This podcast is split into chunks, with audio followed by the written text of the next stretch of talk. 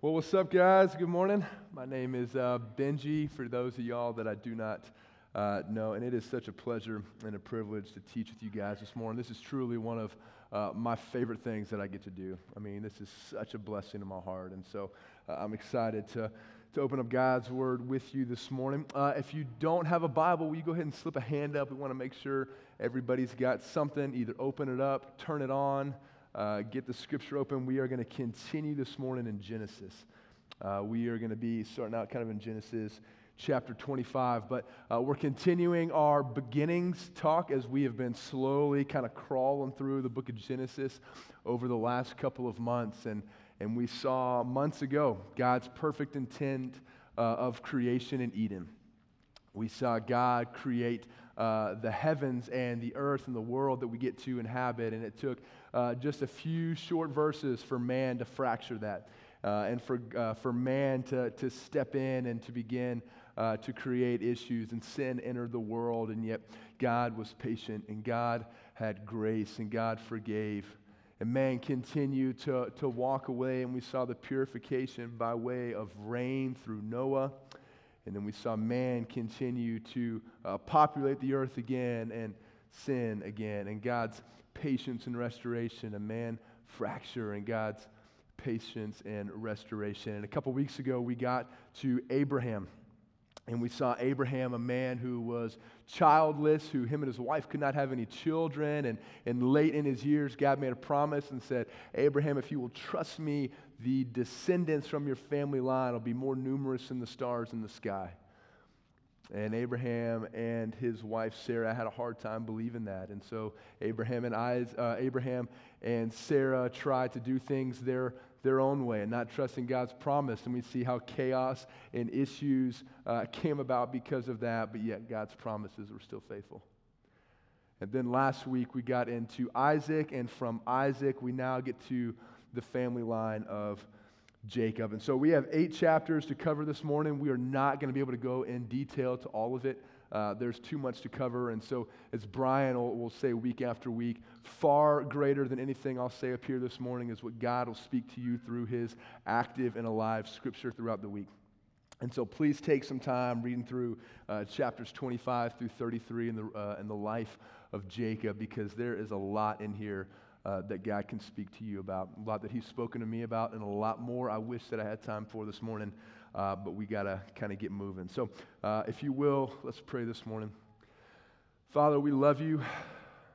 This is your house, this is your place of worship, Lord. And I pray that we all stepped in here this morning for different reasons, but ultimately, this is to glorify you and to worship you. And I pray that this wouldn't be just another thing we do throughout the week, that this wouldn't be just an experience that we hope to encounter, but that we'd step into this place with a heart of worship. And that now, as we open up your word, God, I pray that it will speak to us as it says that it will. God, I pray that you will clear distractions, uh, the busyness of our lives and families and job. Will you stand in the way of Satan wanting to cause any disruption in this room? And we give you, Holy Spirit, freedom to move. And God, I submit and surrender to you that you'll speak through me. In Jesus' name, amen. All right, by show of hands, anybody got a dysfunctional family or like some dysfunctional family members? Yeah, if you didn't raise your hand, don't worry. One of your family members probably raised their hand about you, right? right? Like we've got some dysfunction. Uh, this is the time of year to where uh, November 1 is Christmas season. Even sometime in July, Christmas season starts coming up. And my favorite movie of all time is Christmas Vacation. Uh, I don't know if this is the place Come on. Uh, I don't know if this is the place to admit that uh, while preaching, but I love me some Clark Griswold and Cousin Eddie.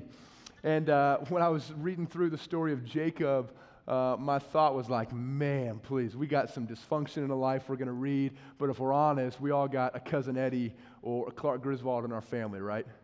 Like we all got a little bit of dysfunction, and we all got those family members who at dinner we think, man, I wish you wouldn't have said that right? Or we think, golly, I'd have given anything if you would not have done that. And sometimes we have family members and we think, God, please let our family line not extend much farther past that family member. Anybody else? Right? And yet we got some dysfunction and we got some chaos. And as I started reading through the life of Jacob, my second thought was if there was ever a Jerry Springer family that would make the top 10, it was the family of Jacob. He would have crushed some ratings. And, and I read this story, and, and, and we're going to see that uh, we see a man whose life was defined by dysfunction chaos seemed to abound inside of him and follow him wherever he went.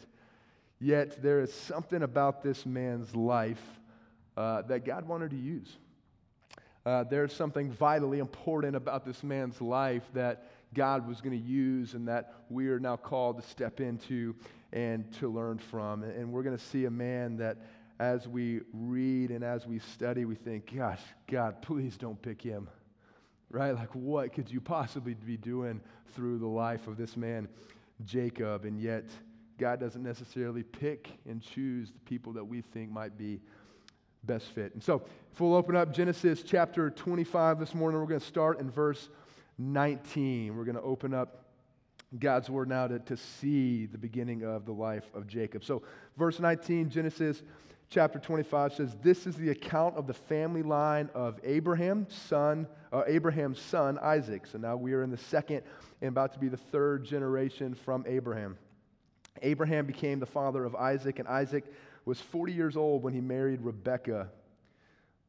Isaac prayed to the Lord on behalf of his wife because she was childless, and the Lord answered his prayer, and his wife Rebekah became pregnant. The babies jostled inside each other within her, and she said, Why is this happening to me? So she went to inquire of the Lord, and the Lord said to her, Two nations are in your womb, and two peoples from within you will be separated.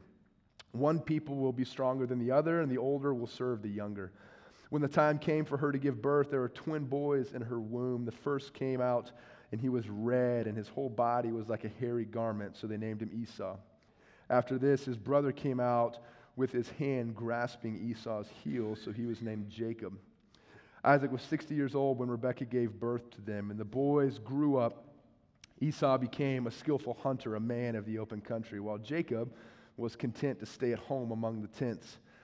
Isaac, who had a taste for wild game, loved Esau, and Rebekah loved Jacob. Starting out in Jacob, we are going to see now that uh, much like Isaac's father, Abraham, Isaac and his wife, Rebecca had a hard time getting pregnant. And so they go and they pray and they ask the Lord uh, to give them kids. And it says that God was gracious and answered them. And says then that Rebecca becomes pregnant and she feels like this jostling in her stomach. She feels like this inner toy, uh, turmoil in her belly. And so she goes to inquire of the Lord. She says, God, what is going on?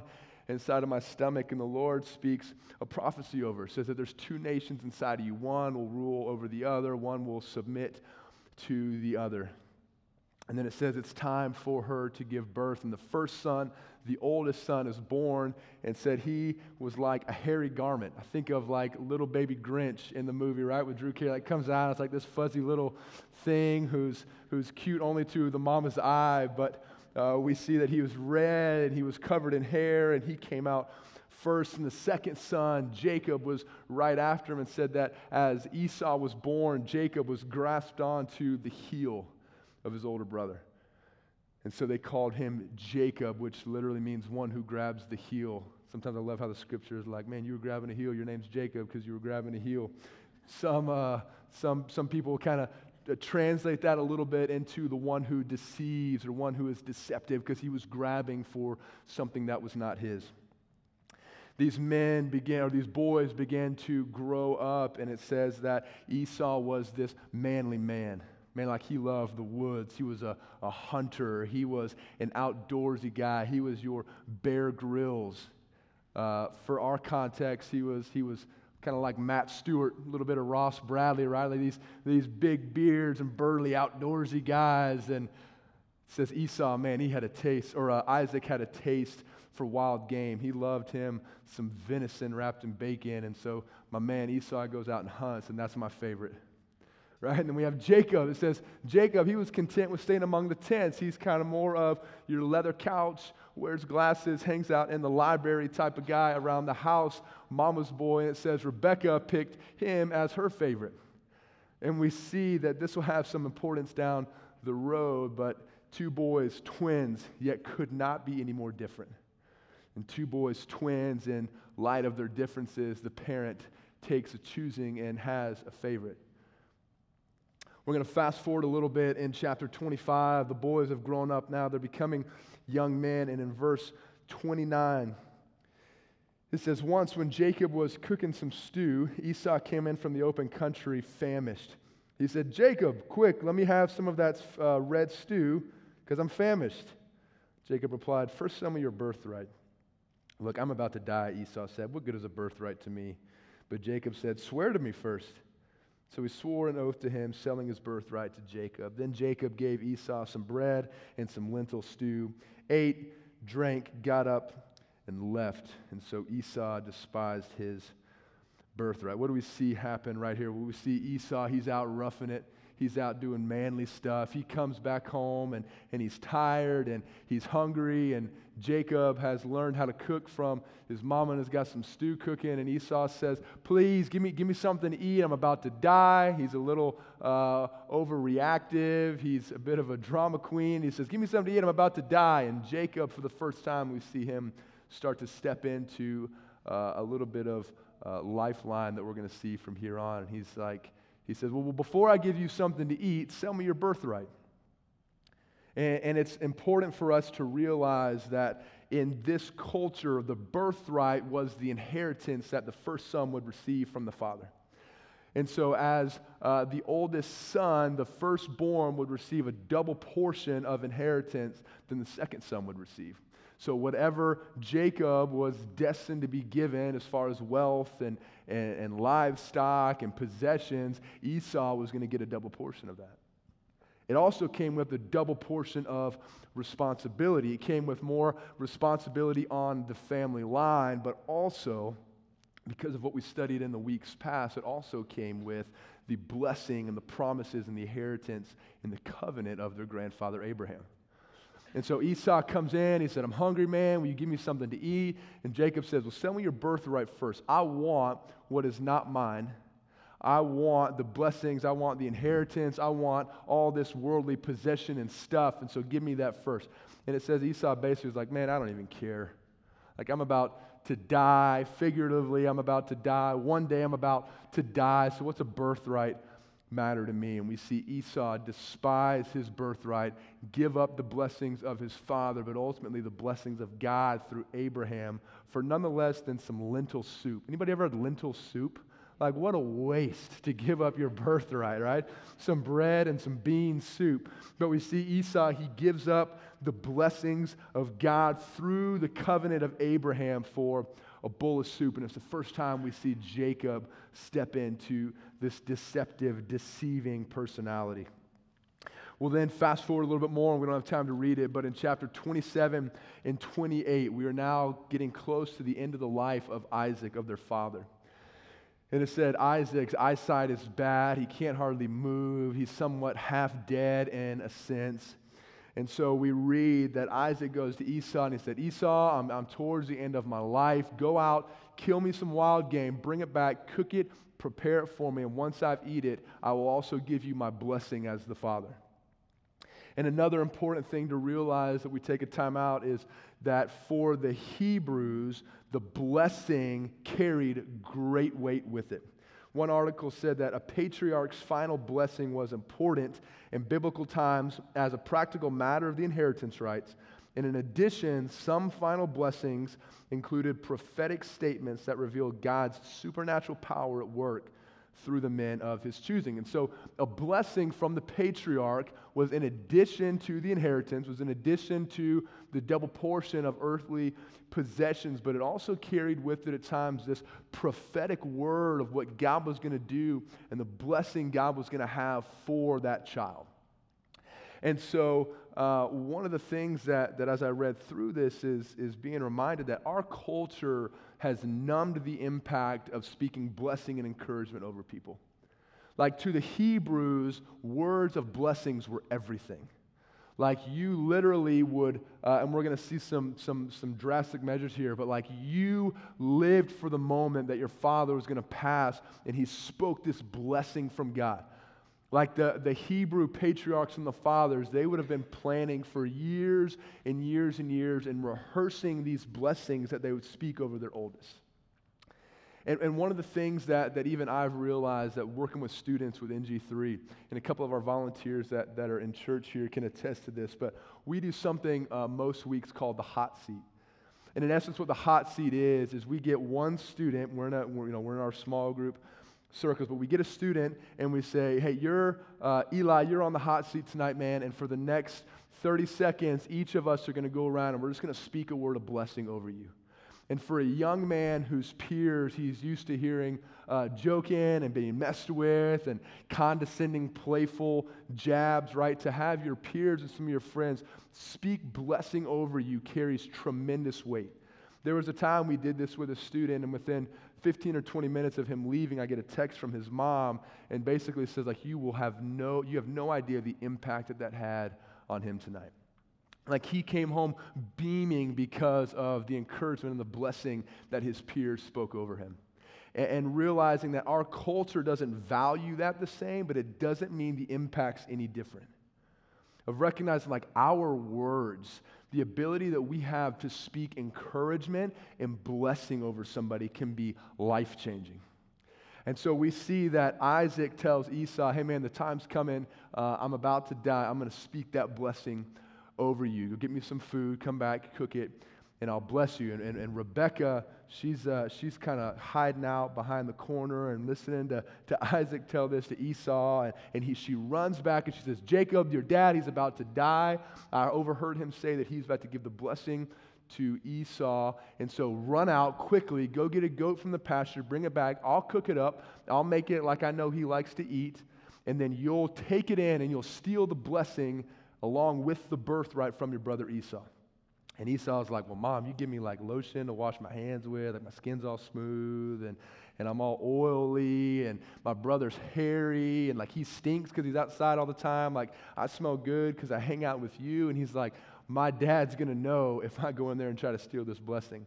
And she says, well, we'll go get the goat. And after I kill the goat, I'm going to skin it. I'm going to put the skin and the, the fur on the back of your neck and on your hands. And she runs into Esau's closet at the house and takes some of his clothes and, and dresses Jacob in it. And so Jacob is covered in goat fur, covered in the clothes of his brother Esau. And the mom, Rebecca, helps deceive uh, even her husband to steal the blessing for Jacob. And so uh, Rebecca makes the meal, and Jacob goes in, and he's uh, disguised as Esau, and he walks up and he says, Dad, here I am. I'm here to receive my blessing. Here's your food. And Isaac says, Who is that? You can't see. He's close to death. And, and Jacob lies and, and, deceives and says, It's your son Esau. And uh, Isaac says, well, well, come here and give me a hug. And it says that he came and he, and he hugged Jacob, and he said, Well, the voice is that of Jacob, but it smells and it, and it feels like Esau. And so Isaac eats the meal, and after he has had his full, he says, Come here. And, and Jacob, deceiving his dad, uh, Isaac now speaks this blessing over his son Jacob. What was rightfully Esau's, Jacob is now stolen twice from Esau. And so it says that after the blessing was done, Jacob runs out, and scripture says right after Jacob runs out, Esau comes in. He had gotten him some game. He cooks it. He presents it to his dad. And he says, Dad, I'm here for my blessing. And Isaac says, Well, who was that that just came in? And Isaac begins to weep, knowing that his brother has stolen his birthright and now his blessing from him. And he begins to weep and to cry. And he says, Dad, you, do you not still have something left for me? And Isaac says, like, the blessing I have given, like, I, I have already, I've been prepping this my whole life to give to my firstborn who has rightfully deserved it. And your brother's coming in and stole it. I have nothing left. And, Esau weeps and he's angry and he's bitter. And, and, and, Jacob speaks a word over Esau, but in essence, it almost carries with it this, uh, th- this, this warning of what's to come in his life.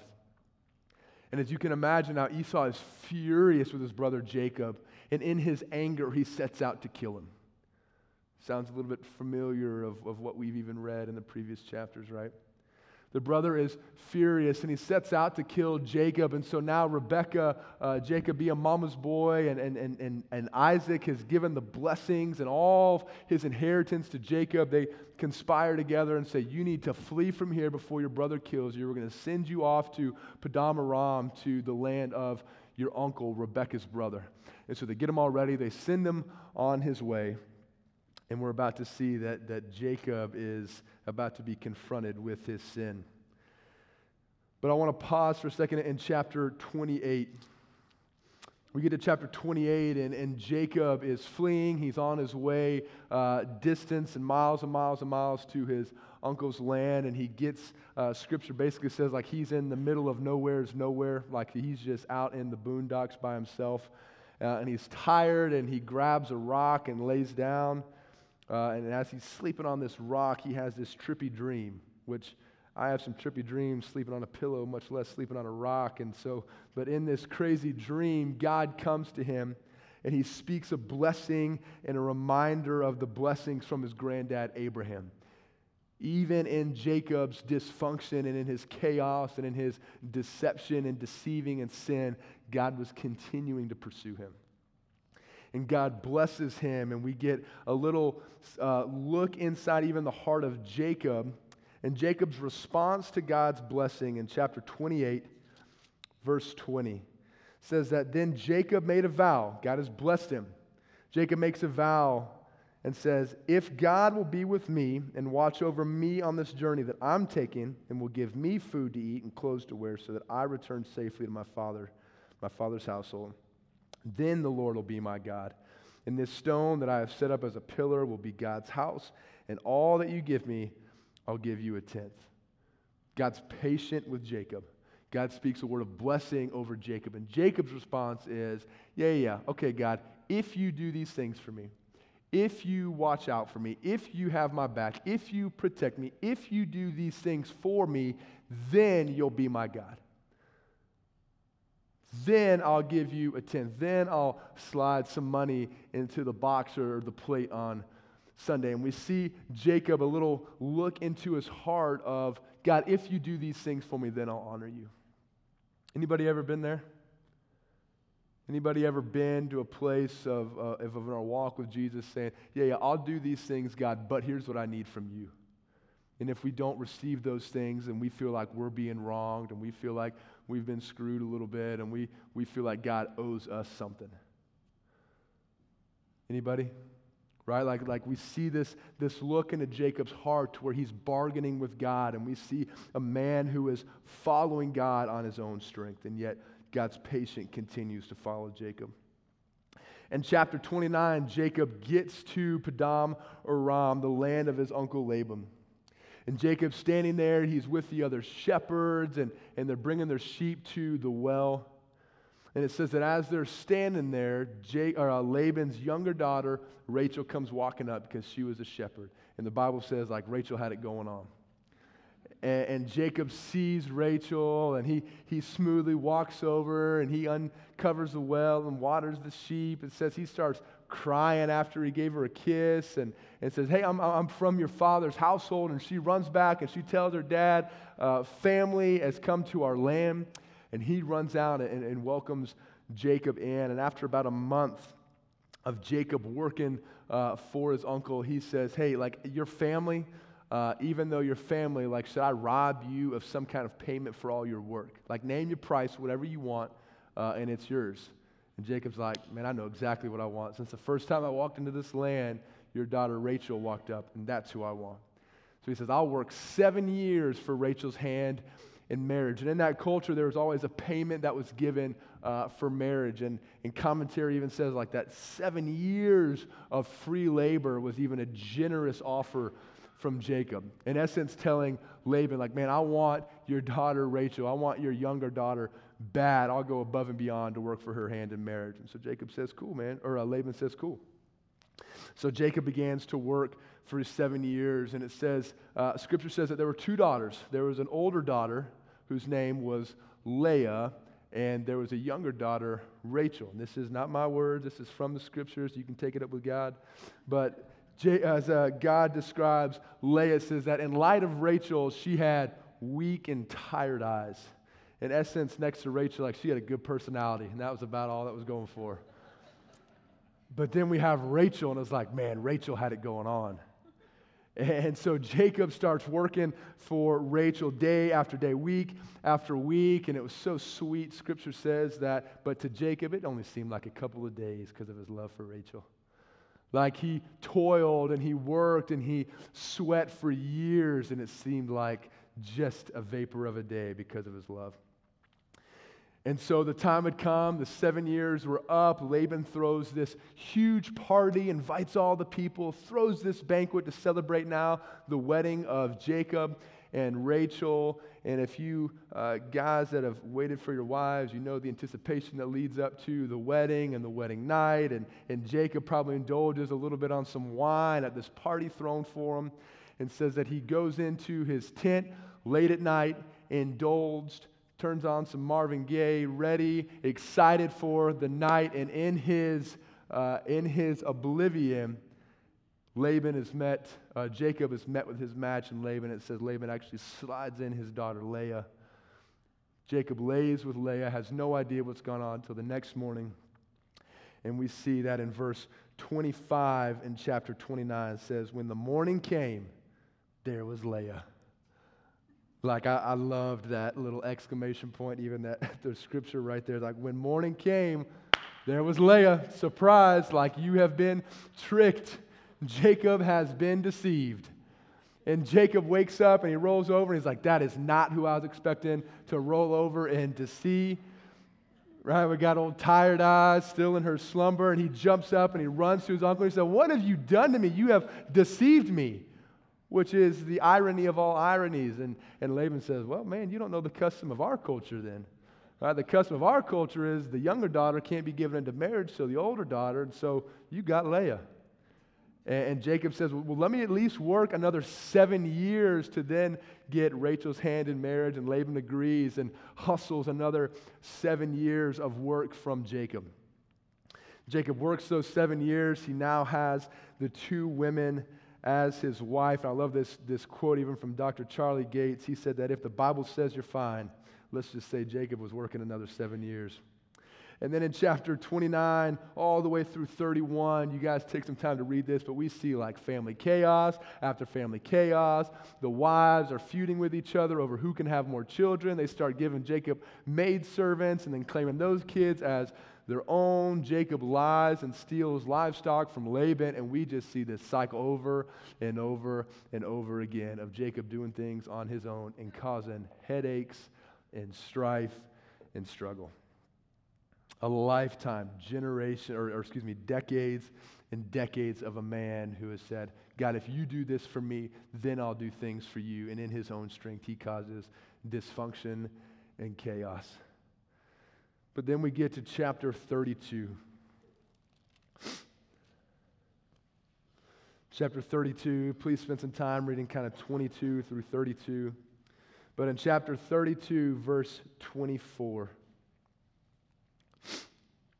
So Jacob was left alone, and a man wrestled with him till daybreak. Then the man saw that he could not overpower him, so he touched the socket of Jacob's hip so that his hip was wrenched as he wrestled with the man. Then the man said, Let me go, for it's daybreak. But Jacob replied, I will not let you go unless you bless me. The man asked, What is your name? Jacob, he answered. Then the man said, Your name will no longer be Jacob, but Israel, because you have struggled with God and with humans and have overcome. Jacob said, Please tell me your name. But the man replied, Why do you ask my name? Then he blessed him there. Jacob wrestles with a man. He is fleeing his uncle. He is heading back to the land of his father. He is about to face Esau, who last he knew wanted to kill him. And in his own strength, one night, a man comes and wrestles with Jacob. We'll later read and, find out and see that this was God in human flesh. This was the Christ that came and wrestled Jacob. Charles Spurgeon says that it does not say that Jacob wrestled with the man, but rather there wrestled a man with Jacob. We call him wrestling Jacob, and so he was, but we must not forget the wrestling man, or rather, the wrestling Christ, the wrestling angel of the covenant who had come to wrestle out of Jacob much of his own strength and wisdom. And this is a major turning point now in the life of Jacob.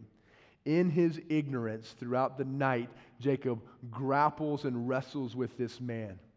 Right? In his ignorance, he thinks that he can contend with God until God ultimately, at the end of the night, proves his strength to him by throwing out his hip. And we see that it says, like, this man wrestled with Jacob. It wasn't all of a sudden Jacob began to fight with this man, but this man came and began to wrestle and work out the ignorance, the false sense of strength that Jacob had in himself. And it says that God continued and, and, allowed this wrestling to continue all night until by daybreak, Jacob is exhausted. He is tired. He has nothing left. And even in the book of Hosea, it will say that, that he, all he had left in him was to hold on and to grasp onto God and begins to weep, begging God to be blessed and for favor. This is a vitally important part in the life of Jacob, that it took him being conquered in flesh before he really surrendered and would submit to God. And it's the first time, too, if you remember, Isaac asked, What is your name? And he lies to his dad and says, My name is Esau, to steal something that wasn't his. In wrestling and being brought down in humility by God Himself, God says, What is your name? And he says, Jacob. I'm one who's lied. I'm one who's deceived. I'm one who has tried to do things on my own strength and by my way in front of you. And he says, My name's Jacob for one of the first times in his life, he's honest about who he is because God has wrestled out of him his own strength. David Guzik says that this is an invaluable place for everyone to come to where God conquers us. There's something to be said for every man doing his wrestling with God and then acknowledging God's greatness after having been defeated. We must know we serve a God who is greater than us and we cannot conquer much of anything until he conquers us. For the first time in Jacob's life, he recognizes who he is in light of who his God actually is. His faith at this point, or from this point, had been passed down from his grandfather Abraham to his father Isaac, and he's bargained with God, making deals with God, and this is the first place his faith becomes his own. I had a chance this past week to travel with uh, a dear friend of mine, Noah, as he was preaching at uh, a, a, church called City Hope in Mobile, Alabama. And during, uh, during one of the days, I had a chance of sitting down with a, a guy named Hunter Wise, who's one of the uh, uh, college students and, and resident type things there at the church. And one of the things we talked about while we were sitting there was um, recognizing the, the, the time in our life where our faith became ours right? For, for years, sometimes our faith can be a byproduct of the teachings of our parents.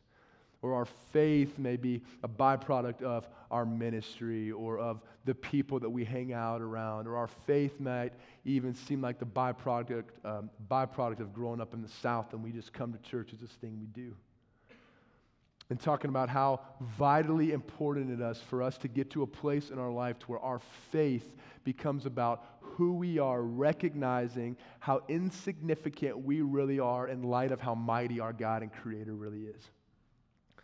Like Jacob had to get to a place that each of us has to get to, and that is recognizing that I cannot control my life on my own.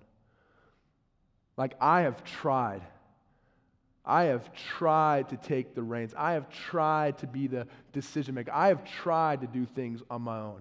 And there's issues, and there's chaos, and there's dysfunction, and there's strife, and there's pain. But we all have to get to a place in our lives where our faith becomes about recognizing who God is, and in humility, all we have the strength to do is to cling to God and say, God, I have nothing left. I have no strength left to be God on my own. But in humility, God, will you bless me? Will you give me favor with you?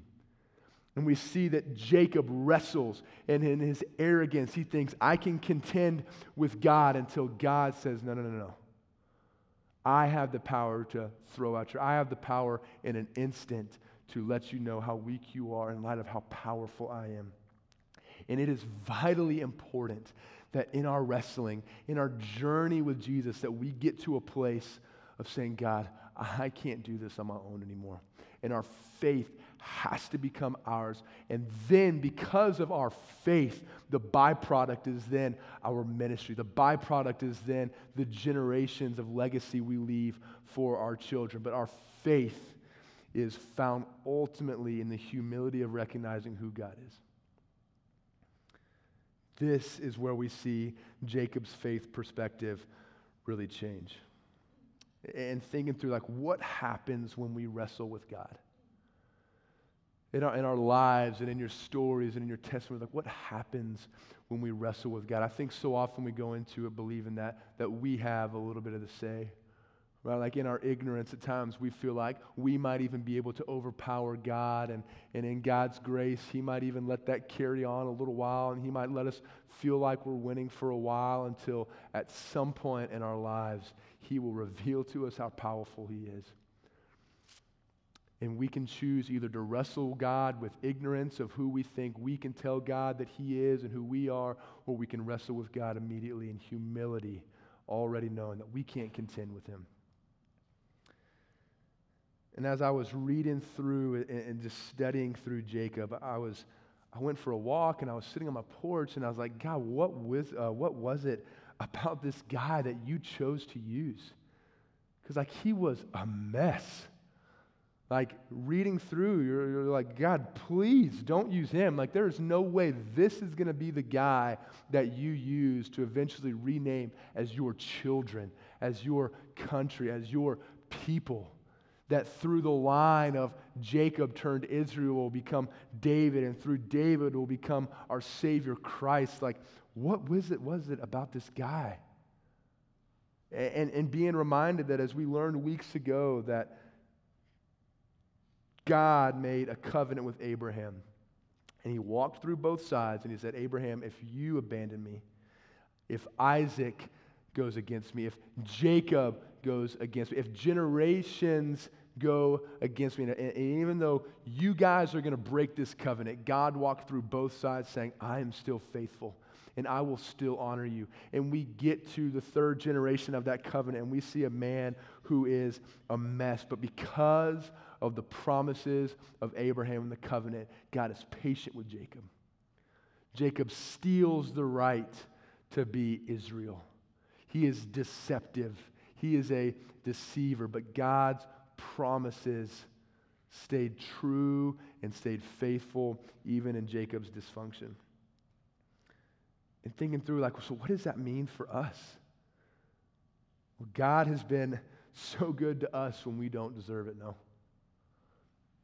Thinking through, what's our covenant act? Do we have a covenant promise that, that we're shown uh, God's faithfulness through, like even when we mess it up? And we do, and it came through the line of Jacob. Through Jacob was David, and through David was Jesus, and through Jesus, our Savior hung on a cross and his blood shed. God said, I'm going to walk through this covenant so that if anybody breaks it, even if you break it, I'll bleed and pay for it. And through the line of the dysfunction, through the line of the mess, we get to our Savior Jesus, who says, I am bleeding because you have walked away. You have wrestled with me on your strength. You have tried to be God. You have tried to control, and now I am paying the price for that. And because of Jesus, we have this new covenant. And in that covenant, it gives us the hope of eternity that we get to spend one day in heaven worshiping our God forever. And so we ask the question God, why did you use this man like he was a wreck?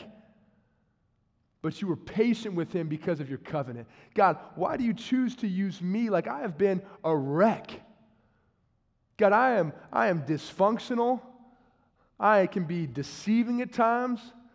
I have the ability to step into lies. I have the ability to do things on my own. I have the uh, ability and the tendency to think that I have control over my life. Why do you choose to use me? Because there is a covenant I have made with you. I have promised you hope and forgiveness if you will walk with me. And God has been so good to us in our dysfunction. There's promises tied to the covenant of Jesus, and we read and we think, God, don't use Jacob. But yet, if somebody could read the narrative of our lives, they might think, oh, God, please don't use Benji. Please don't use Randy. Please don't use him. And what they don't see is the grace and the love that Jesus has continued to pour out over us, even in our dysfunction. If you're saved, does that mean you stop doing dumb things? Right? Like when we said yes to Jesus, when we began to live into Jesus' covenant, was that the last time we did something stupid? I promise you it's a no. But yet we see Jesus' faithfulness every day. Like Jacob, we mess stuff up all the time. We can be selfish, but Jesus. But the covenant of Jesus, but his patience for us, but his love for us, but the way that he lets us wrestle with him at times, and in his grace, he continues to lead us. God used the disciples.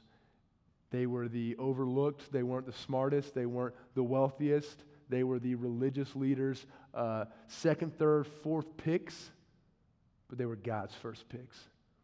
We read in the scripture, we see these disciples that argued, they, they fought for position, they, they, didn't, they, they did not have it figured out by any means. And Jesus said, Yeah, but that's the guys I want to use.